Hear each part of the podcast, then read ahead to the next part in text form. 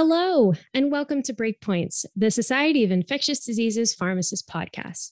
My name is Julie Ann Justo, and I'm a clinical associate professor at the University of South Carolina College of Pharmacy, and I practice as an infectious diseases pharmacist at Prisma Health Richland Hospital. Well, it's that time of year, recruitment season for pharmacy postgraduate training programs. As pharmacists and pharmacy trainees flock to Zoom and other venues for various showcases and interviews, we all thought it would be helpful to provide a quick rundown of infectious diseases pharmacy fellowships. If you're a trainee debating whether or not fellowship is for you, or if you're a listener that has ever encountered a fellowship trained pharmacist and wondered what they do, this pod is for you. Today, I'm joined by two wonderful experts on the topic of ID pharmacy fellowships. First, we have Dr. Keith Rodvold, who is a distinguished professor at the University of Illinois uh, at Chicago in the colleges of pharmacy and medicine.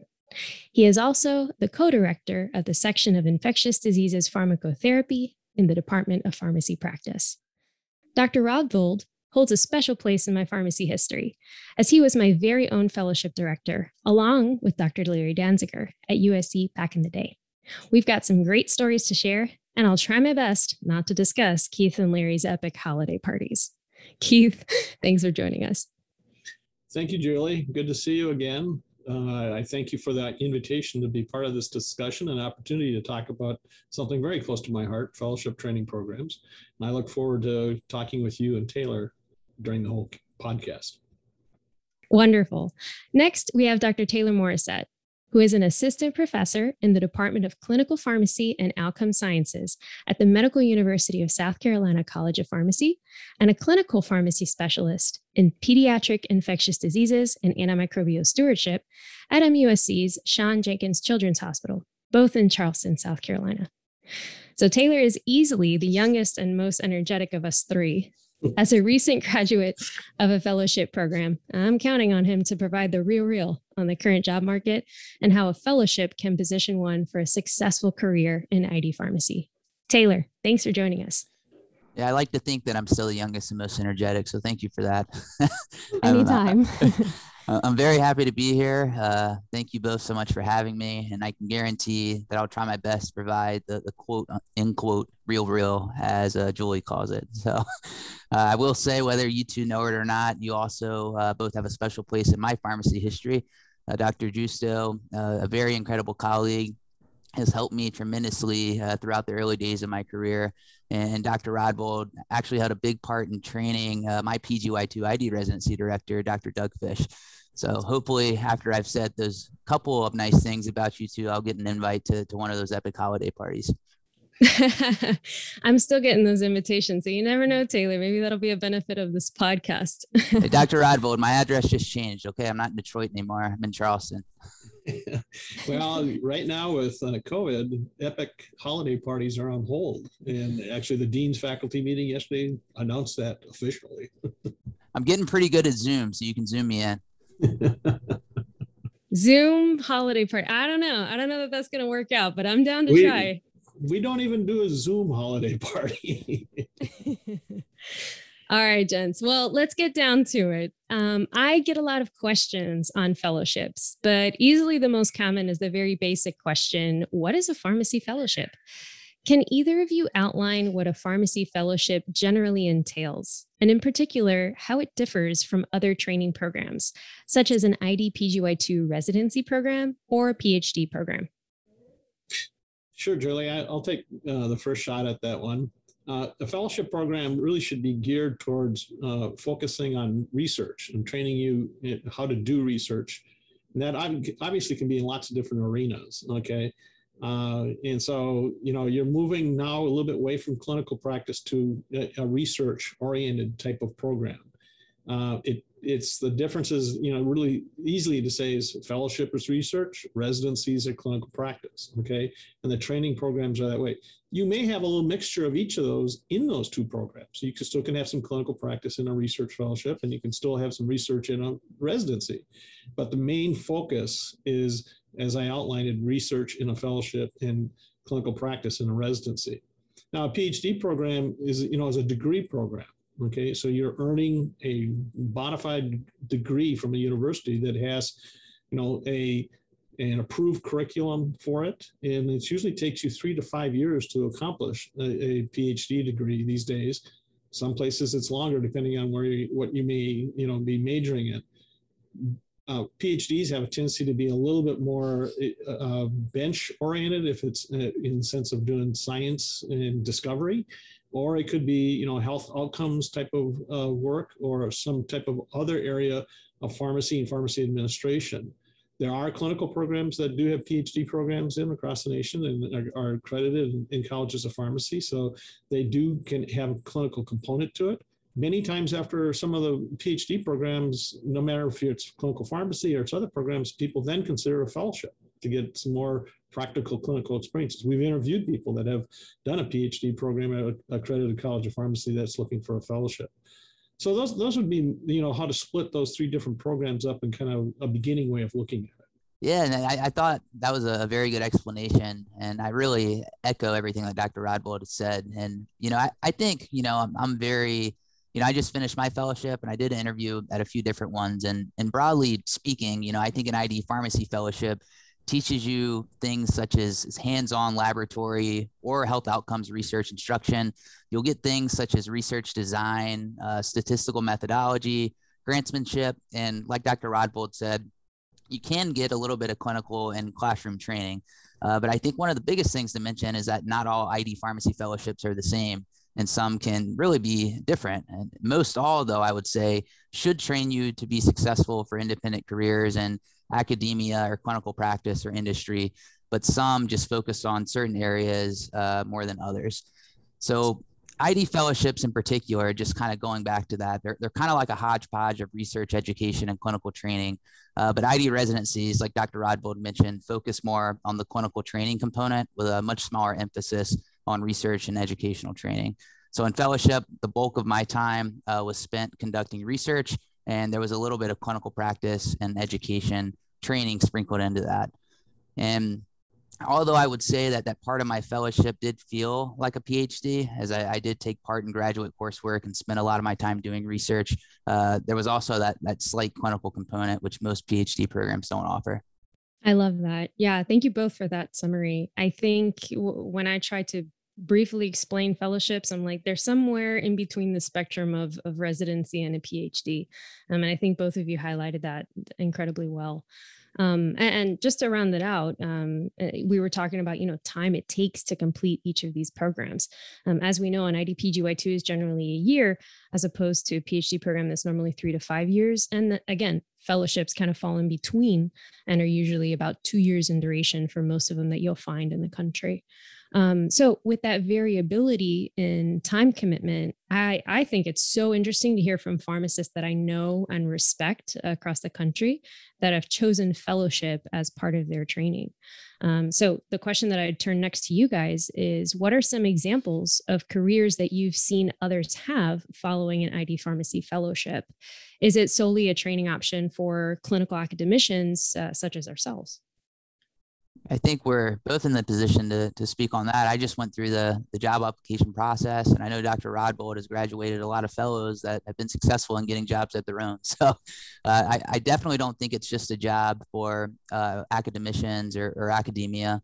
You know, after completing an ID pharmacy fellowship, you can really do a bunch of different things uh, even within academia, there's different things of which you can do. So you can get into a strictly research position, more like a tenure track type position, or you can get into just strictly clinical practice, or in most instances, you can do both. Um, and, and, that's what a lot of us have done. Uh, you can also, uh, you're eligible for non academic clinical practice positions that are uh, employed by healthcare systems, and then things such as drug industry, and even governmental agencies such as the, the Food and Drug Administration, uh, the Centers for Disease Control and Prevention, or the, the World Health Organization. And one thing I do want to highlight is that I think a lot of these ID fellowship trained individuals really go on to be leaders within the field and within their profession. As such as being on uh, national or international guidelines or becoming department chairs uh, at their colleges of, of pharmacy. So ultimately, what I would recommend to do is if you're interested in a particular program and also have a particular career in mind, look what past fellows of that particular fellowship program have gone on to do for that career or their career. And, and that should show you what that particular fellowship program should train you to do. And I'm sure Dr. Rodvold could speak on his experiences from some individuals that he's trained. Well, Taylor, you did a really good job of summarizing that and, and, brings up a lot of great points. You know, I think that when you're looking into these programs, is it is asked the question is where where's your trainees gone after you after they left the program? We've trained over 80 postdocs in between Larry Danziger and I at the at the University of Illinois Chicago. And our postdocs range from, you know, being tenure track academic people. Julie's one of our postdocs, you know, eh, that's on this uh, to give you an example to you know being a director of pharmacy to being uh, you know a clinician only to uh, to the NIH being a scientist at the NIH being an officer at the FDA we've had some at the WHO the uh, the Gates Foundation. It's pretty limitless what you can do. You know what fellowships do is give you good building blocks to, to set your career off with the option of being able to do research as well as clinical. And as Julie and, and Taylor both, you know, kind of alluded to, is that you kind of fit between the aspect of a PhD and an MD almost. Okay, you understand some of the science that the PhD is doing on the bench, but you also understand the clinical that the physician is doing in infectious diseases, and you weld together those two areas of, of you know the microbiologist that's a PhD running a good clinical microbiology lab an outstanding MD as a clinician researcher, and you come in the middle to be the pharmacotherapy expert, okay, for infectious diseases. I, you know, it's really up to the up to the individual where they want to land. You know, like like Taylor mentioned, we have uh, ex heads, you know, ex ex fellows that are now department heads, deans already. Um, you know, we've been doing it for thirty some years, so it's not surprising some of our older folks have done it some of our people went to pharmaceutical industry everything from being a medical liaison to you know the director of clinical pharmacology okay? And they have really broken some of the ground in industry that usually had been only a phd world or an md world. One of our past postdocs just recently became a global manager in a very large pharmaceutical company which has never had a pharmd in that position before. And you know over the years of not only her training but also you know moving through different jobs that she had. She was a clinician. She was you know in different couple of smaller companies along the way and now she's at you know some of the top companies in the one of the top companies in the world. And so you know it's really up to you where you kind of see yourself going what you may you may do but the fellowship should give you the building blocks to get you there I love that description of the building blocks. And it sounds, it, it's bringing me back to 10 years ago when we had these conversations way back when. I am always so inspired when I see where other people have have gone on. And, and Taylor, your advice of, of seeing where uh, graduates of that fellowship program have gone is so, so important because of how unique fellowship programs are, which I know we'll touch on in a little bit. I can't steal that advice as, as advice that I created myself. That was passed on to me from some great mentors. well, shout out to those mentors because that's really helpful advice.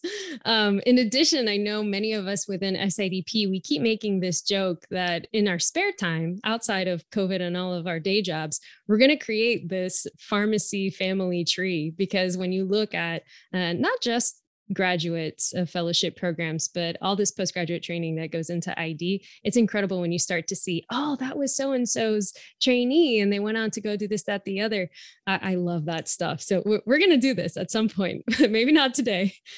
In addition, I love that info that Keith was talking about in terms of the versatility of the fellowship. It, it is what you and Larry coached me on um, when I was in my own fellowship training. You said to me, the most versatile that you are ever going to be in your career is the moment that you graduate fellowship that actually held true when I realized the sheer variety of jobs that I could apply for. So I'm really forever grateful for for that advice and I'm hoping that we can share some of these helpful tips to our listeners as well. In that vein, this next question is for our trainees. So, where should one go to find current ID pharmacy fellowship programs and whom should they talk to to learn more? TikTok. Only kidding. Dang. Are you trying to tell us ADP we need a TikTok? no, no, I think this is now that you said that, I think this is a, a great place for me to naturally put in a plug for for SIDP. So th- their website is a, a, wonderful place. It's a wonderful resource to find uh, current infectious diseases pharmacy residency programs. Uh, there's other pharmacy specific organizations as well, such as the American College of Clinical Pharmacy or ACCP. Uh, their website is a great resource uh, for fellowship programs and these these websites really give program directors an avenue uh, to advertise and highlight their specific program really on an international level. Uh, for me personally, I, I always had a passion for infectious diseases. I, I knew I wanted to do it as a third year student. I tried my hardest to like something else, uh, but it, I always came back to, to infectious diseases. So when I got into my postgraduate training, uh, I spent a lot of time throughout residency reading the infectious diseases literature and I'd read an article and I started picking up on trends of authors and affiliations that were the same over and over and over again. And this was groundbreaking ID pharmacy literature that was being published. And a lot of times it was at universities or institutions that were currently offering ID pharmacy fellowships. So I was lucky to, to have had incredible mentors and colleagues that could really help me out along the way and make connections. Uh, so if an ID pharmacy fellowship is something that anyone out there would like to do, networking is key. So I was introduced to multiple directors of, of ID pharmacy fellowship programs at, at, different conferences and was able to grab coffees or adult beverages. There's some people I know that really love Mai Tais and that, that person's me. Uh, so I was able to share some Mai Tais over, over some program directors and talk about their program.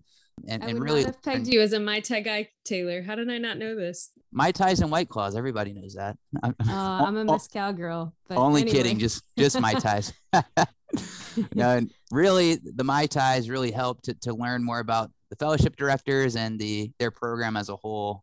Uh, and really just networking and talking to people has been key in me figuring out which fellowships I wanted to apply to. Yeah, I think that's incredibly uh, valuable um, advice, and that that's similar to the trajectory that that I had as a young trainee, kind of going through. You know, you start off getting a lay of the land, and then it really ends up being introduced and and connecting with those individuals whether it's buying them a coffee or or what have you. Um, and i know that any one of the three of us would be happy to have um, any listener kind of reach out and and look for some of those opportunities and many other sidp members would would be happy to do the same. It's one of the benefits of being part of of the organization uh, and part of the breakpoints family. So i'm going to try to ask the, the big question that I know a lot of my trainees will ask next. Um, they may be struggling to decide if they should pursue a specialty residency, such as an IDPGY2 versus a fellowship. So I know this is a common question. Uh, Keith, I'm going to turf this one to you. I know your group at UIC now offers various clinical ID pharmacy fellowships or an IDPGY2. So how do you advise a young trainee to think about this important question? Well, you know, I think you start talking to the trainee, and, you, and the trainee themselves need to look at, you know, what where do they think they're going to practice or work or teach or whatever. Ask the question, what do you want to do? And that usually starts leaning you towards where you want to go. You can always go to a residency first because you know ideal fellowships would like to have someone that has had a residency, not only a PGY one but a PGY two and so that if you're undecided and you think it's clinical practice, you know, going to a PGY2 is, is fine. And then if you find that you see some research there that and you like research, you could go on to a fellowship. On the other hand of it, if you, you know, you've kind of had some research experiences, because many of you actually work while you're in school or, or get exposed in someone's research lab at your own institution that you, you get your degrees, and you see that that's what puts the thrill in you okay and you like that scientific questions and gathering data and, and going through an analysis that then you want to explore probably fellowships if that's where you see yourself going.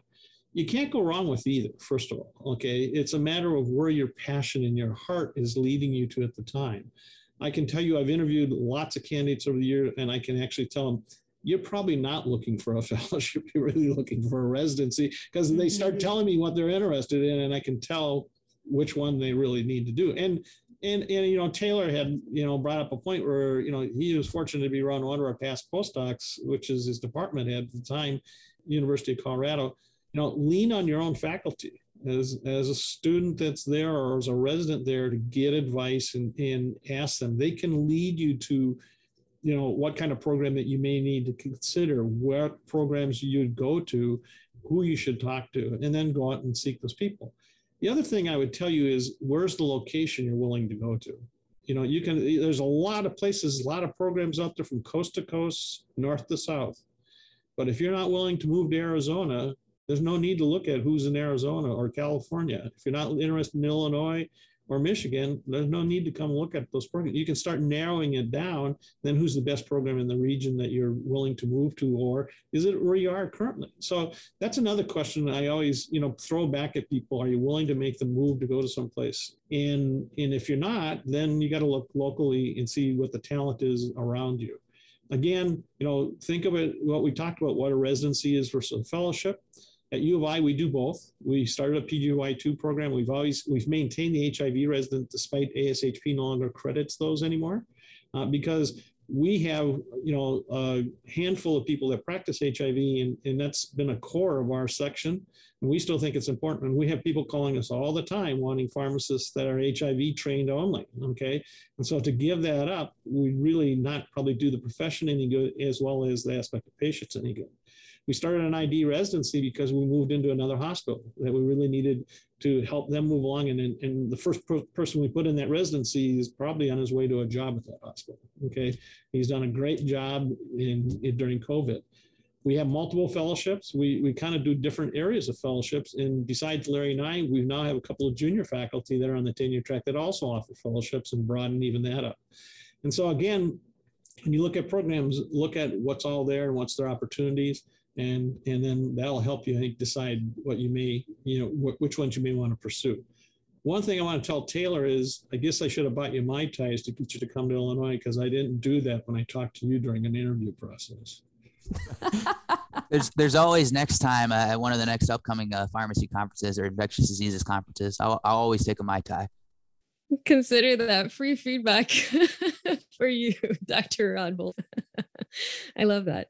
I love that those tips that you guys are are offering i think those are so valuable uh, for our trainees or for folks that are just trying to understand um, i think it be, can be very stressful uh, for trainees trying to figure out oh what's the absolute right path for me um, and i think all of a sudden when you start talking to fellowship directors and residency directors you realize that there's more than one path that you could potentially take to get to where you want to be.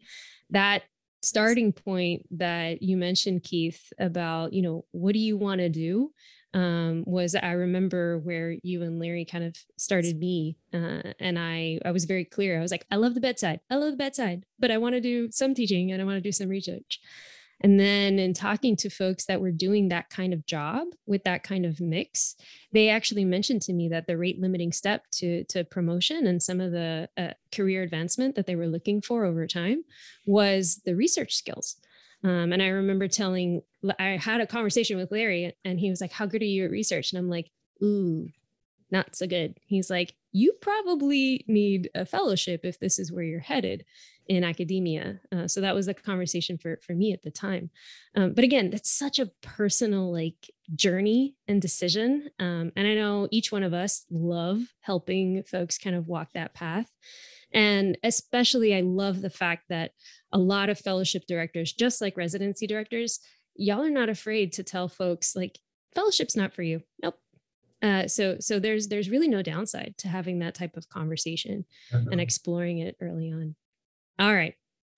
So, kind of moving right along, um, one of the things that I was surprised to learn as a young resident is meaning PGY1 when I was going through this process myself, I was so surprised that many fellowship programs are uniquely focused on the expertise of the program directors. So uh, if someone has a very strong basic science research program, then that's kind of what the fellow is going to do. Uh, if they're a PKPD modeler, uh, like Dr. Rodvold is, then that's probably what you're going to do if you're his fellow. Um, there are fellowships in industry and drug development in the antimicrobial space. There's also clinical outcomes uh, research focused fellowships. Um, so that's one piece that I thought was really interesting. Um, in addition, the proportion of time spent on active patient care throughout each one of these different types of fellowship can vary widely, which is something that I think we've mentioned already. So, why is this the case? Um, and how should trainees approach finding a fellowship program that suits their needs and career goals? Well, I think that you know the, the first thing is to like as we've been talking about is explore the program, okay, and and talking to you know past trainees, particularly because that will give you an idea of someone that's went through that program and what where they spent their time.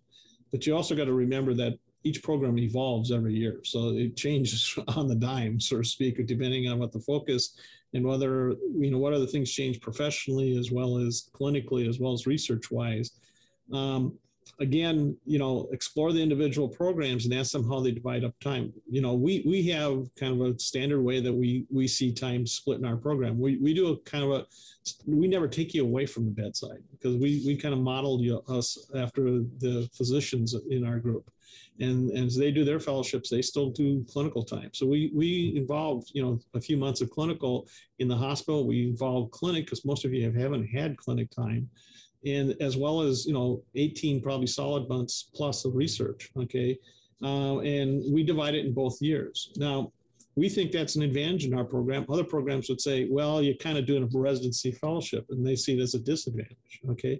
So that's why you got to ask each program and what their focus is. Just like what julie brought up is what do, what does your mentor or mentors at that site do? And is that something that's in line with what you're interested in you know, at Illinois, we're quite different. As I mentioned, there's, you know, there's three, four of us on a tenure track that offer fellowships. There's another four or five clinicians. And then we have some other people that are, with us as well as offsite places that work with us. So I have lots of people I can hook you up with and put you at different places and not different opportunities, both clinically as well as research wise. And so, you know, you know, if there's a if it's a one person show, you're likely going to do what that that person does. If it's multiple people, you may be able to pick and choose. Also, how many fellows they have, how many residents they have, allows you whether or not how much picking and choosing you might be able to do within projects. And then the final thing is, I always t- tell people is that, you know, what do you want to do? Is there a project that you're interested in? If you want to study some pathogen that we don't see in Chicago, you shouldn't come to Chicago, okay? Unless I can ship you someplace to be able to get all those pathogens and do, do some work. Uh, I remember interviewing a lady that wanted to do a specific fungus that was really down in Arizona. I said, yeah, I don't think Illinois is the place you want to be. Okay, you need to go to Tucson, okay, or or someplace in the southwest corner, and, and things. And so, you know, again, you got to kind of find what your own heart is, and and pick and choose a little bit and explore programs and understand what they, they potentially have. Yeah, I think that's a great point. So, I mean, if you're interested in studying, you know, like coccidioides, but the, the fellowship director studies MRSA and VRE, uh, it may not be the, the best place for you to go. So definitely look into what the fellowship and the, the research that goes on within that fellowship has been doing over the past uh, years, whether that's decades or just a few years. And also, you know, focus on what you want out of the other things that fellowships can offer. So some programs can really be 50 50 research and clinical practice, and others may be more like 75 to 85% research, and then you know 15 to 25% clinical practice and teaching. So for me personally, I, I did a PGY2 in infectious diseases, and you know that that residency really trained me to be an ID clinician, but it was still very important for me to not lose those skills that I had gained during the the two additional years of postgraduate training as a fellow. So I sought out a program uh, that was more focused on research and teaching, uh, but still had a proportion dedicated to taking care of patients. So I was also very interested in, in both PKPD lab research as well as uh, clinical outcomes research I had the opportunity to do a little bit throughout residency, and I couldn't decide which one I liked more. So I, I really wanted to do both, uh, but still not give up my love for for taking care of patients. So in order for the trainee to, to find the fellowship program that suits their needs and career goals, you know, simply put, I think that you should try to find a program that suits your needs and your career goals. So ask around, uh, talk to fellowship directors, talk to previous fellows, and, try to figure out what specifically uh, you would be doing throughout the the fellowship program and you know if that's what you could see yourself doing throughout the rest of your life it should train you well to be able to do that I love that. That that's wonderful advice. Um, just to shine a little bit more love on the fellowships, uh, many of my co-fellows and mentors remain lifelong friends of mine to this day. So, can either of you comment on the benefits that you see to a pharmacy fellowship, like these networking opportunities?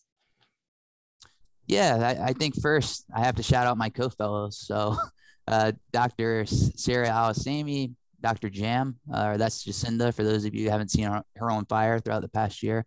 Razi, uh, Nick Rebold, and Dana Holger. They were all great people, uh, very close friends, and I had a lot of good time with them uh, when we were training together. And at least for my fellowship, and I would assume some others are, are, pretty similar, you know, we would lead our own projects as fellows, but we were also pretty involved with each other's projects as well.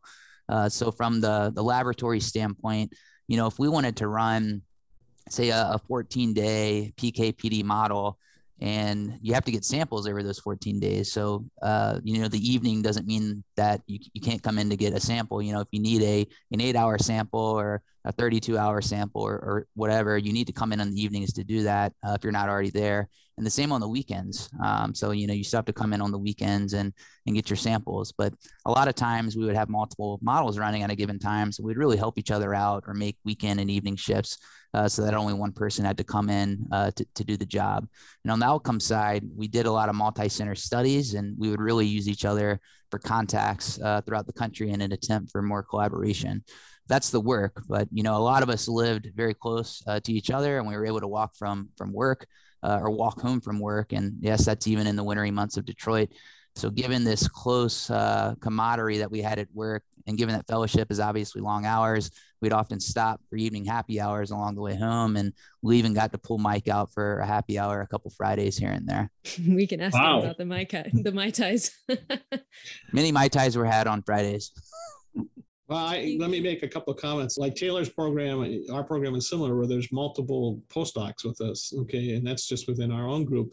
Illinois has, you know, a huge residency training program, both PGY1 and PGY2. And so you instantly gain about 20, 30 colleagues that, you know, as your age in different areas. And, you know, you're, you know, you're all trying to strive to get board certified and, and other credentials along the way. And so you, you become really close friends. And as Taylor has mentioned, there's, there's some socialing going on with that as well on uh, not only Friday, Saturdays and Mondays and Wednesday. Okay. And you spend a lot of time, a lot of time together Wednesdays. the holiday parties now? no, no, no, no. I'm not bringing up the holiday party. Okay. Um, you know, one of the things that, you know, Julie uh, well knows, and, and unfortunately Taylor probably didn't get to experience was we used to have a fellowship forum, which was really started by Larry Danziger and uh, Rick Slaughter at Wayne State and it, it started with just University of Illinois and, and Wayne State with all residencies and some fellowships uh, coming together to present uh, the, what's going on in each program. And then eventually we added in University of Minnesota with John Rotschafer at the time.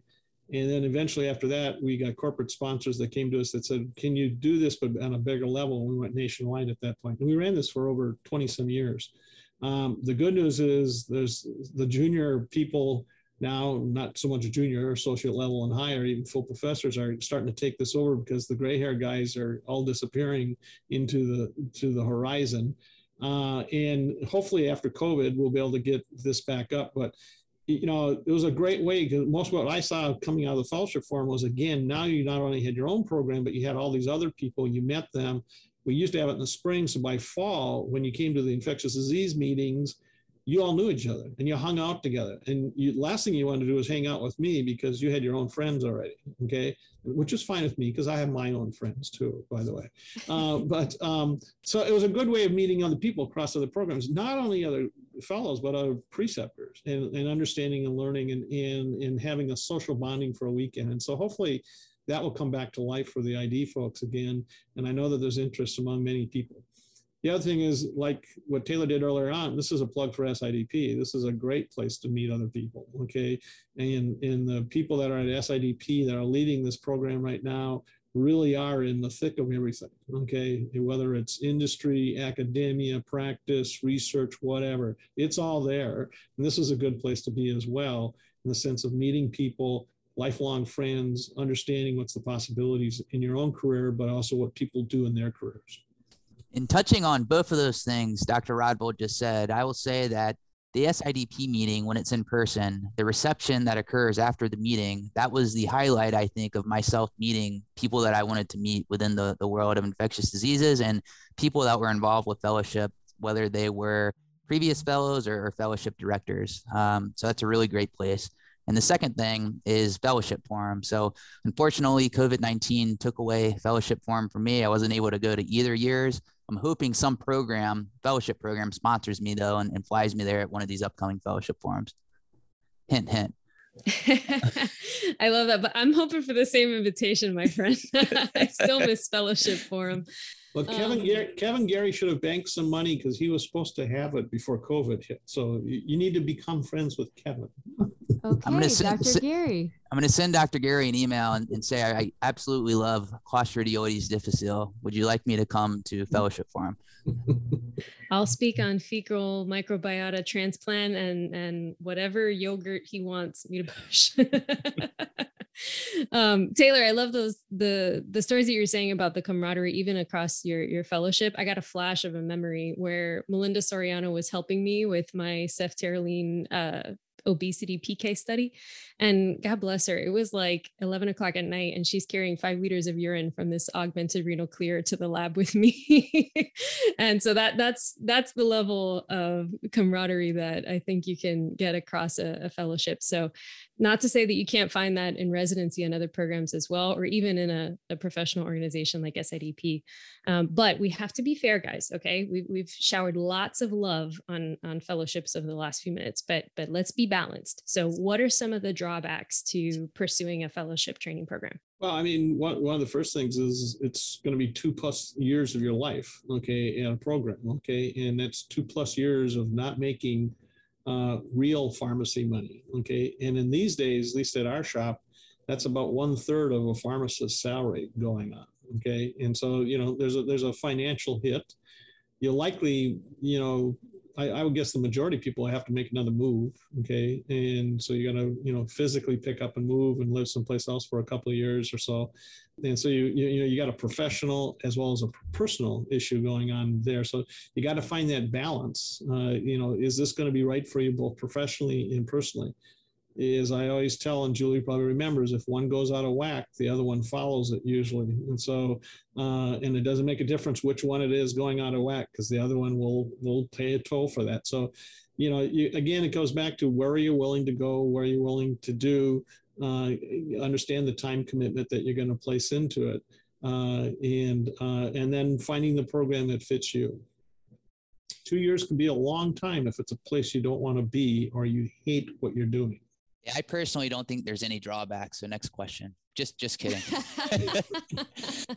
no, I, I, think we mentioned this a little bit earlier, but you know, a lot of ID fellowship programs could be very different. So I, I think it's it's very important for you as the applicant to have an in-depth discussion with the director and, and past fellows and current fellows to allow yourself to know what each particular fellowship will actually train you to do. So for an example, this particularly particularly relates to residency training you know, an ID pharmacy residency trained me to do specific cl- things clinically. So, you know, I spent time on clinical infectious diseases consults. I, I, learned how to do antimicrobial stewardship. I did outpatient ID management, such as HIV and hepatitis. And some fellowships may offer this, and then some may not. And depending on the amount of time that you want to spend in that, I, I think it's very important to figure that out. So, with fellowships with a, a, very large clinical component, whereas in a way your ID residency would be replicated or duplicated, and then others have minimal and moderate clinical components in which they may not provide as much clinical training as a typical ID residency would. So I think ironing out all of these details, if you have or have not had an ID residency, that would be important, you know, as long as you wanted clinical ID training or did not want to duplicate that, that clinical ID training. I agree. I think for for me, aside from the time commitment, um, it takes a little bit more um, self awareness as to what you're looking for as a trainee. So that independence and what you're seeking is part of the challenge of pursuing a, a fellowship that'll be a right fit for you. Which is why I think all three of us are spending so much time about helping listeners figure out how you would find those. So, in that same vein, um, once you get to your fellowship program, say you're successful um, in that pursuit. Keith, as a fellowship director that's been doing this for a long time, how do you then approach planning the schedule and projects for a fellow? One of the terms that we always use is we individualize the program for everyone. You know, I, am not trying to make you the next, to be the next Keith Rodvold. In fact, I try very hard not to have you do that.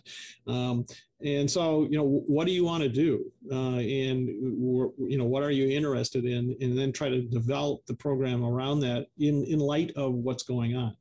Obviously, you come into a program that's well established is that we have stuff that's ongoing already, stuff that we're just going to start, and stuff that we haven't even gotten to yet. Okay. And so, you know, we try to get you involved with different phases of it so that you can kind of see different things uh, at different times. Uh, you know, our program, because we're, you know, we're going to give you the, the building blocks, we're going to give you opportunity to teach and an opportunity to write in addition to do research. Okay. But again, I don't make postdocs do that, okay, unless they really want to do that. So we ask the question, you know, we're not replacing our teaching load with a fellow so that I can get out of teaching, okay? Uh, I'm not having you write some book chapter for me because I don't want to take the time to write it. Okay. We always give the option is this something you're interested in? And I have the luxury. I got multiple postdocs, I have multiple students that are interested and other faculty that are interested. I'll always find someone to collaborate with and doing things. Okay as important as you know what's going on and I, I can set up a schedule for you is you know what program what will you be able to do that you're really interested? Can you get an investigator initiated project and funding and those opportunities to write that grant and even get it done during the two years or, or more that you're there? Are you interested in also seeking certifications in, in the areas of, of that you haven't gotten them yet? Okay whether it's pharmacotherapy infectious diseases hiv whatever it may be will they allow you to go to training programs? You know i, I am in pkpd are you going to go to you know learn how to do some modeling with uh, certain computer programs or work with some people that are going to teach you that? You know does does the program have the capabilities of allowing you the time but also there's usually an expense that goes with that okay? And does it you know work into helping you with your project and leading you probably to more scholarly work? Like you know the other option is too is that you know julie did this she got another degree while she was with us. Okay. And there's, you know, a lot of people are getting either an MPH or an MS degree on top of a fellowship.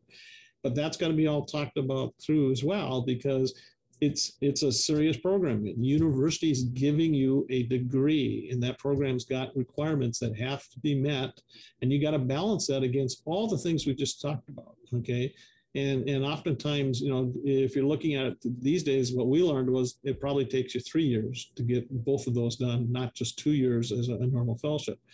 So all those avenues are there. You just got to to work with the preceptors and the site you're looking at. Is are there the are there avenues there for me? Are there the things I want to do, and can that occur for me? Yeah, I think the piece that I would add to that, um, I, I, didn't, I certainly didn't think I wanted an additional degree going into fellowship. So I ended up being PGY four in order to to finish that degree. Um, but you know, I was taking the stats classes anyway because I, I did want those for my career, my skills. So having that master's in clinical and translational science w- was helpful, um, and and it has it has been beneficial, especially if I'm trying to like explain my credentials as a clinical researcher in future grant applications. Um, it's helpful to demonstrate and to explain, you know, the the training that I that I do have. Um, not I'm not sure it's absolutely required, but it, it's interesting to see how some of these opportunities can evolve even over the course of your fellowship too. Um, so Taylor, I'm going to turn the next question to you. How has fellowship training prepared you for your new appointment as clinical faculty at MUSC? A good question. Um, you know, first and foremost, I think it'll depend on the, the program, but for mine in particular, and I know Dr. Rodvold's would, would be the same, you know, I, I truly believe it was the, the cherry on top to an already amazing, you know, two years of residency. So my, my first year residency, just to put some plugs in for them as well, was at uh, Methodist University Hospital in Memphis, Tennessee. really taught me how to be an independent and functioning clinical pharmacist and how to practice at the, the top of my license and my PGY2 in infectious diseases was at the University of Colorado under Doug Fish.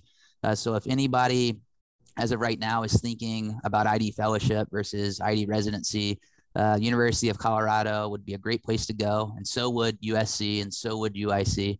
Uh, they're all incredible uh, infectious diseases uh, clinical programs.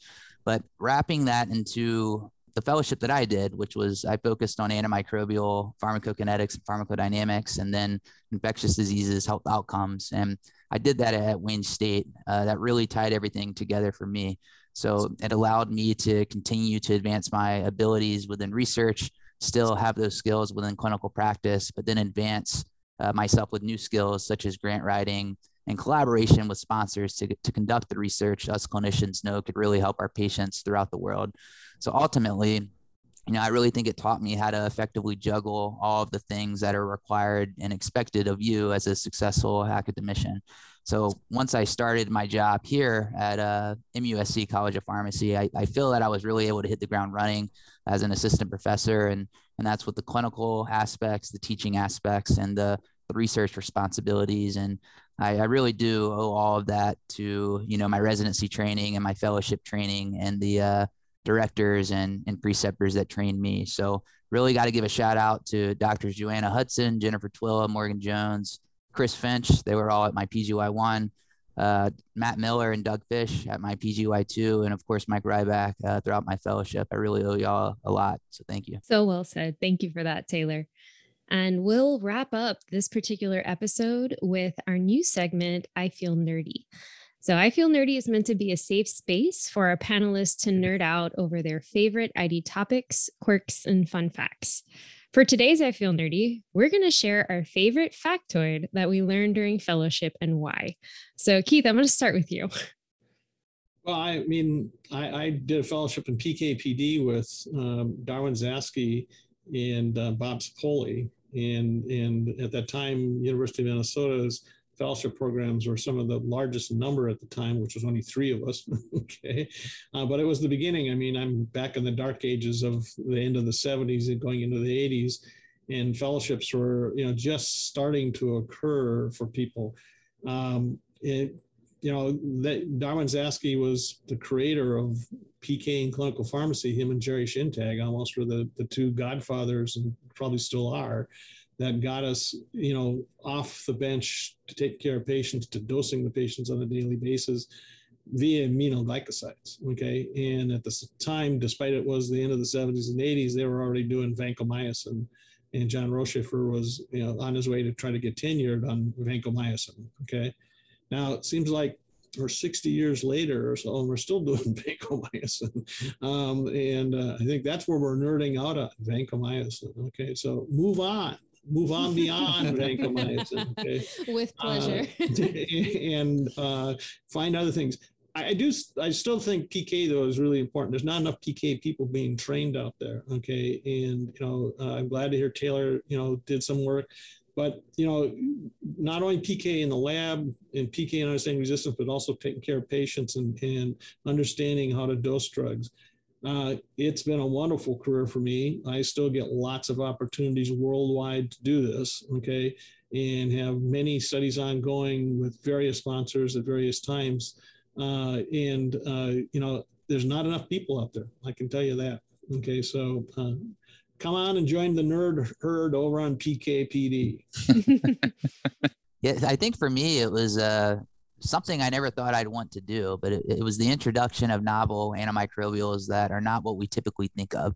So I think a, a, lot of us who listen to this podcast know that there's been an increase in resistant bacteria throughout the world, and that leads to this reduction in effective antibiotics. And this is unfortunately coupled with a narrow pipeline of antibiotics in development. So I spent a lot of time in my fellowship uh, in the laboratory working with something known as bacteriophages or phages. And these are viruses that specifically target, infect, and then they kill bacterial cells. Uh, phages were actually discovered quite a while ago uh, in the 1900s, but their, their therapeutic potential uh, was kind of neglected. And, and, one of the reasons why is because of the discovery of antibiotics. So unfortunately, th- this era of antibiotic resistance that we're all facing now has forced the resurgence of, of phage therapy back into clinical practice. So I've heard from numerous colleagues, uh, even at University of Colorado, they just recently used a bacteriophage for a really resistant Pseudomonas. Uh, but phages are, are becoming to be used uh, most most commonly, you know, in combination with antibiotics, and that's really for these nasty and resistant bugs, in which we we don't have antibiotic options. So I'm very excited to have had a little bit of experience uh, working with them uh, throughout the fellowship. Thank you both for that. Um, for me, while not exactly a factoid, um, there's there's a particular memory that kind of stands out when I felt really nerdy, and it was actually watching Keith read the output or the list of full key PK parameters on a new drug. And he was explaining to me how, like, the concentration time curve was going to look across the population. He's doing this all verbally, like, without ever having even seen the curves. So he's showing me how the VD for the drug is larger than similar drugs in the class and predicting how that would change, like, the peak and trough and AUC in turn. And I'd never seen anybody do that, especially not off the top of their head. Um, I'd never thought of PK parameters as like visual descriptors of a curve before. I must have been sleeping during the PK lecture in, in pharmacy school. Um, but all of a sudden, like it kind of clicked when he was explaining it to me. And uh, I'll, I'll probably make Keith feel super uncomfortable here, but his instinctive interpretation really seemed like magic. And in that moment, it like cemented my love for PKPD and, and OSAP. So um, if he's trying to recruit people to the cause, he he he got one in me. Um, so that, that's really my my favorite. I feel nerdy factoid from from Fellowship. Although a very close second is imagining Larry sifting through his yellowing pages of journal articles to dig into the OG Vanc associated nephrotoxicity data uh, for my co-fellows R and me. So I feel like there's we could probably go on for even a whole nother podcast episode on on our favorite memories from from fellowship. There's there's so many good stories to share. Um, and i thank you both uh, so so much for spending time with us today and for providing your expertise and advice uh, to our listeners. Um, and lastly you know thank you our loyal audience for listening to breakpoints uh, the SIDP podcast. Um, just as we wrap things up today i've been your host julie ann justo and our featured speakers have been doctors keith rodvold and taylor morrisette this episode was produced by Zara Casamali Escobar and Rachel Britt. It was edited by Jillian Hayes and peer reviewed by Sarah Alosaimy, Stuart Greaser, and Kritika Metawala Hornback. Our production team includes Kelly Cole and Anna Zhao. The executive producer of Breakpoints is Erin McCreary. Our theme song was recorded by SIDP member Steve Smoke. You can subscribe to Breakpoints on Apple Podcast, Stitcher, or wherever you get your podcasts. Thanks for listening and helping SIDP achieve our vision of safe and effective antimicrobials for now and the future.